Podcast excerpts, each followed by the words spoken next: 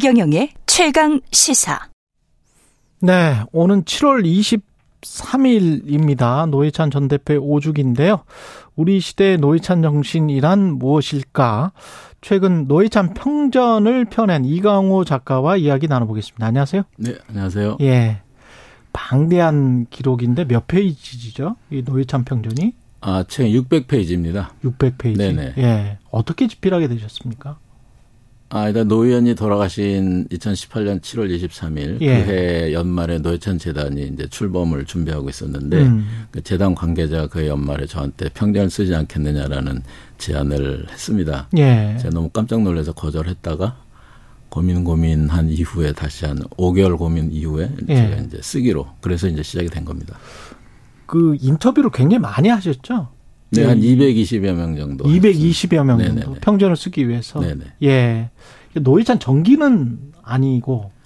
그러니까 이제 이게 성격이 그 저는 이제 어떤 평전의 성격일까 또 아니면 전기의 성격일까 일대의 성격 이런 저 논의가 예. 좀 있었습니다. 예. 근데 저는 어떤 본격적인 노회찬 정치의 평가보다는 음. 그분의 62년 삶을 음. 일대기적인 삶을 가급적이면 좀 객관적으로 기술하는 것이 객관적으로 기술하겠다. 네, 지금 현 단계에 필요한 거 아닌가. 네. 그분의 생각이나 무슨 리더십이나 음. 그분의 뭐 언어 뭐 이런 부분은 따로 이제 집중적으로 좀 연구해서 나올 자료도 있을 수 있고 음. 저는 전체적인 삶을 좀 한번 조망하는 전체적인 그런 방향으로 조망. 네네 네. 그렇게 쓰도록 노력을 했습니다. 예, 집필 기간이 어느 정도였죠?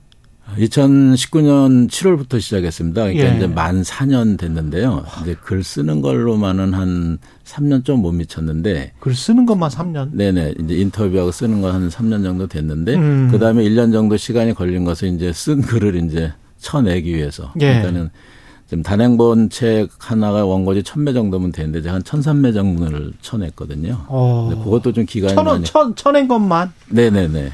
한 3,600짜리 원고가 한 2,200매로 줄어들었는데 그 예. 이제 쳐내는 것도 그렇게 뭐 벽돌 빼듯이 쭉쭉쭉 빼는 게 아니라 과정이 그렇죠. 있기 때문에 시간이 좀 걸렸고 네. 나중에 이제 출판사와 저와의 이제 여러 가지 이제 의견을 좀 조율할 대목들이 있는데 예. 그 시간도 좀 걸려서 전체로는 4년 걸렸습니다. 야. 아, 원래 출판사 발행 인식이기 때문에 사실은 작가님이 네. 뭐그 관련해서는 정말 이제 프로신데 거의 네. 사 그런 분도 음. 4년이 걸렸군요. 거의 4년이 걸렸 네, 어쨌든 뭐 노연의 삶을 재구성하는 게 음. 작가의 견해나 시각보다는 예. 가급적이면 이제 그분의 살아왔던 모습을 해야 되니까 굉장히 많은 자료 인터뷰, 예. 또 팩트 확인 이런 게 굉장히 필요해서 시간이 예. 걸렸던 것 같습니다. 우리가 아는 노회찬이랄지 그의 발언이랄지 그런 걸 좀 이따 이야기를 해보고 네. 우리가 모르는 노회찬의 면모는 어디 뭘 음, 찾으셨어요? 저도 사실 그 노현님하고 민주노동당 때 잠깐 같이 일은 했지만은 네. 이게 가까운 편은 아니었거든요. 음. 하면서 제가 좀 약간 아 이런 데 부분이 있구나 하는 게 이제 굉장히 좀 과묵하신 분이다. 그렇죠. 그러니까 네. 어, 때에 따라서는 좀 너무 수줍음을 타는 거 아니냐, 샤이하다 이런 맞아요. 얘기도 많이 네. 있었고 특히 이제 기자들 사이에서도 그런 얘기들이 네. 많이 있더라고요. 수줍음을 많이 타세요. 네네. 네. 그래서 그런 그 그분의 이 어떤 달변이랄까 그 이면에 있는 그 과묵과 경청 음. 이런 부분을 제가 좀 느꼈고 또 하나는 저는 이제 노연도 노회찬도 인간인데 음. 어려움이 있을 거 아닙니까? 또 예. 어려운 길을 걸어왔으니까.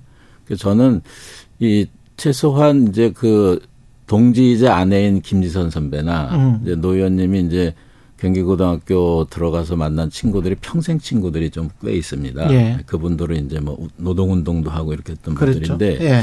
그래서 부인이나 그 친구들한테는 어려움을 토로할 줄 알고 음. 취재를 했는데 예외 없이 어려움에 관련돼서는 한마디도 하지 않는 음. 노 의원님이 어떻게 보면 좀 그 기질적인 측면도 있고 뭐 여러 가지 측면이 있겠지만은 그 어려움이나 힘든 거를 주변과 이렇게 나누지를 않는 스타일이어서 더 많이 그 힘든 때는 더 힘들게 보내지 않았나 이런 생각이 들더라고요. 지금 말씀하셨지만 경기고의 고려대 정액, 정액과 고려대 정액과가 또 한 한때는 국회의원이 네. 수십 명이었을 그렇습니다. 때도 네, 있었기 많이, 때문에 많이 예. 그 국회의원 코스 어떤 음. 정치 엘리트 코스로는 최고의 코스를 나온 사람 중에 하나인데 음. 왜 그렇게 힘들게 막 돌아갔을까요? 왜 노동자 생활을 했을까요? 음, 근데 그 대목이 예. 그 노연은 그거는 나에게는 힘든 일이 아니다. 예. 나에게는 사실 구원의 길이다 이런 표현을 썼어요. 구원의 길이다. 그 저가 처음에 이거 준비하면서 아무리 그래도 20대 음. 이제 어쨌든 지금 눈앞에 펼쳐져 있는 세상에 좀 문제가 많고 세상을 고치기 위해서 내가 좀 힘들어도 내 현장에 가서 일하겠다 이렇게 생각하는 게 저는 굉장히 상식적이고 당연한 거라고 봤는데. 예. 노 의원은 그때 현장에 들어가기 위해서 직업학교 다니고 이런 시절을 예. 회고하면서 구원과 깨달음의 시간이라고 얘기를 했어요. 근데 굉장히 음. 종교적 언어거든요. 그렇죠. 예. 저는 이거 너무 자기를 사후에 음. 과대 포장하는 거 아닌가, 뭐 뻥치시는 거 아닌가라는 예. 생각이 들었는데 예. 그분의 일생을 이렇게 쭉 추적을 하다 보니까 자기가 그때 왜 구원받았다고 얘기를 했는지 이 부분을 제가 좀 이해를 하게 됐거든요. 노동 현장에서 그렇죠. 그 예. 이제 그 어떻게 살 것인가라는 고민을 이제 누구나 젊어서 하지 않습니까? 예. 노연이 어떻게 살 것인가를 고민할 때 고등학교 초입부터 이제 정치를 좀 하고 싶은 음. 마음이 좀 있었던 것 같아요. 예. 정치를 하고자 하는 거는 정치인 이분한테는 수단이었는데 정치나 정당이 예. 이제 세상을 이제 바꾸기 위한 음. 이제 그런 부분들에서 고민을 시작했는데 자기가 이제 대학교 시절에도 학생 운동은 별로 안 하고 사실 이제 노동 운동 현장 가는 준비를 많이 하셨거든요. 예. 현장에 가서 만난 노동자들과 그 현장 자체가 아 나는 앞으로 이런 삶을 살아야 되겠다라는 확신을 줬고 음. 흔들리지 않는 삶을 살 수 있게 했거든요. 그러니까 노무현도 본인이 나는 내가 생각해도 이상할 정도 초심이 흔들리지 않았다라는 이제 표현을 쓰셨는데 자기가 생각해도 이상할 정도로 네네네 아주 실제로 좀 그런 측면이 있어요. 예컨대 네. 고등학교 때 썼던 일기에 좀 종종 나오는 표현이 있거든요. 네. 자기 삶은 70%의 긴장, 그 의지를 앞세우지 않는 직업 전투원. 근데 의지를 앞세우지 않는 직업 전투원은 조혜일 소설의 왕십리에서 나오는 구절이에요. 근데 이런 표현들이 국회의원 이후에도 이렇게 보면 나와요. 초선 의원 때 국회 활동할 때 가, 자기가 이제 각오를 다지면서 70, 70%의 긴장을 항상 유지해야 되고 이런 정도가 있거든요. 초지일관 했는데 어쨌든 그런 음. 구원 깨달음이라는 것 때문에 이게 힘든데 왜 이랬냐? 난 힘들지 않다. 난 이게 내가 좋아서 하는 일이고 잘한 일이다. 이게 나한테 나의 삶에 이런 선택을 해서 한 것이 굉장히 나한테는 구원의 어, 권과 같다. 더 의외인 거는 예. 더 의외인 거는 사실은 노회찬 전 의원이 그 굉장히 유박 유복한 집안 아니었어요? 이제 첼로도 그 하고 맞습니다. 예. 그, 그러니까 재밌는 게 노 의원이 생전에 인터뷰를 하실 때. 예. 이 부자였다는 말씀을 잘 안 하시고 예. 가난한 경우를 얘기를 많이 하셨는데 예. 실제로 두 분이 다 어머님이나 아버님 쪽에 이제 흥남에서 50년 12월에 이제 저기 피란 음. 오신 분들이지 않습니까? 예. 그러니까 와서는 가난할 수밖에 없는데 예. 여러 가지 그그 그 이후에 아버님이 북한에서는 지주였고 한 분은 예. 이제 지주 한 분은 예. 이른바 보면 이제 상업자분이라고 할까 예, 그런 예. 쪽이어서 그래서 예. 부르주아로 이렇게 돼 있었는데 그렇죠. 그러니까 남쪽에 와서는 단지 뭐 굉장히 힘들게 사셨죠. 음. 힘들게 살았는데 아마 아버님이 그 유엔 민사처라는 당시 그 기구에서 근무하시고 예. 그런 걸 활용해서 젊은 신혼 부부가 54년에 53년에 결혼하셨는데 음. 신혼 부부가 어떻게 좀 살아야 될까 어떻게 자식을 키워야 될까 고민하다가 아마 이제 약방을 차리셨고 음. 그때는 이제 약종상 제도라고 해서 조제는 하지 않고 약만 판매하는 그 데가 음. 있거든요. 음. 그런 약국 시스템이었는데 그 부모 어머님이 그 약국을 운영하시고 아버님은 이제 제약회사를 다니시고 예. 그것은 유엔 민사체에서 아버님이 이 방역이나 이런 일을 관련된 일을 하셨는데 예. 그거하고 이제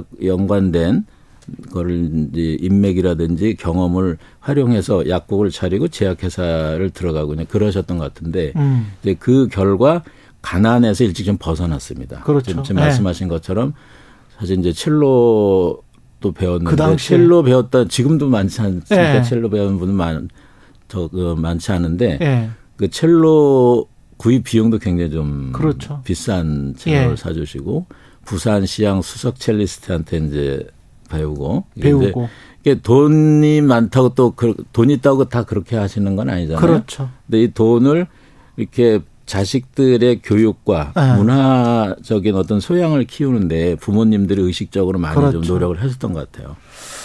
근데 이제 그, 저, 그 생을 스스로 끊으셨는데 그게 네. 이제 부끄럽다. 부끄러워서. 음, 예, 이제 그때, 그, 그때 어떤 판단이었을까요? 굉장히 이제 조심스럽습니다. 이 부분에 네. 대해서. 그 제가 마지막 부분에 사실은 그분의 마지막 선택에 대해서 글을 써야 되나 말아야 되나 고민도 솔직히 했거든요. 음. 왜냐하면 그 전에는 그분의 어떤 발언이라든지 기록이라든지 주변의 증언 가지고 했는데 예. 이건 이제 그런 게 없지 않습니까? 예. 그럼 제 추정이라든지 제 견해가 될 것 같은데 음. 이걸 쉽게 쓸 수 있을까? 그것 때문에 굉장히 좀 고민을 많이 했는데 어쨌든 결론은 주변에서도 뭐 그런 의견이 있었고 저는 당신이 한 몇 년 동안 그 평전을 준비했으니 그런 경험이나 그런 거 입력된 여러 자료를 보고 또 노 의원의 마지막 선택에 대해서는 설명을 좀 해야 될 의무가 있지 않느냐 이렇게 음. 이제 얘기를 해서 좀 간단하게 했는데 부끄러움과 가장 그 노 의원은 일생을 보면 그 뭐 한 사람이냐 하면은 한국의 진보 대중적 진보 정당을 만들고 예. 그 진보 정당을 대중화로 하고 그래서 그 진보 정당이 언젠가는 자기 사후 50년이 되더라도 이런 표현도 직접 쓰셨는데 그래도 진보 정당의 집권을 예, 향해서 사실 자기 몸을 던진 게 일생이거든요. 예. 그래서 어느 분들은 이제 선당 후사다. 당을 먼저하고 개인은 뒤로 한다. 그런데 저가 볼 때는 선후가 없었던 것 같아요. 그냥 당 자체가 그 노연의 확장된 자아다. 음. 이렇게 이제 삶을 사셨고 실제로 삶의 모든 시간의 실천이 대부분이 그쪽으로 기울어졌고 사실 마지막 선택 자체도 당이 당당히 앞으로 나가라고 얘기를 하고 이제 세상을 떠나셨잖아요. 그렇죠. 네. 그러니까 이분은 이 첫째는 그 마지막 남기시는 글을 보면은 당에 누가 되면 안 되겠다라고 얘기한 음. 거거든요. 저는 이제 사람들은 그 액수가 얼마 안 된 거 가지고 음. 그걸 뭐 그렇게 선택을 하느냐. 근데 그분한테는 액수가 중요한 건 전혀 아니었거든요. 그래서 음. 이게 이게 만약에 이제 사실은 이 돈 일정 부분 받은 건 팩트고 그것이 이제 형법상 문제가 있기도 하고 음. 물론 받은 돈이 전부 그 다 이게 들어와서 공적으로 쓰이는 거는 다 자료는 있어요. 그러니까 본인 다, 본인이 예. 착복한 게 아니에요. 네, 일어나도 예. 원래 이제 그런 분이 아니고 이분은 예, 예. 평소에 그 사적인 그 이 강의나 이런 거에서 온 돈도 음. 공금을 관리하는 분이 따로 관리하거든요. 그러니까 음. 부인 김지선 선배한테는 신혼 초 15만 원, 좀 지난다면 50만 원, 국회가 된다면은 국회의원 된 이후에는 180만 원, 예. 한 240만 원 정도도 일체 더 플러스 알파가 없었거든요. 그러니까, 그러니까 그 돈도 예. 다 공적으로 하는데 음. 어쨌든 그래서 그거는 결정적으로 당의 향후의 활동에 어쨌든 노회찬이라는 사람 당을 대표하고 작은 정당의 진보 정당의 그 정치하는 분으로서는 굉장히 많은 국민들의 신뢰와 관심과 애정을 가지고 있었는데 그게 이제 토대부터 무너지면 이해하려고 하는 사람 이해를 하겠지만은 음.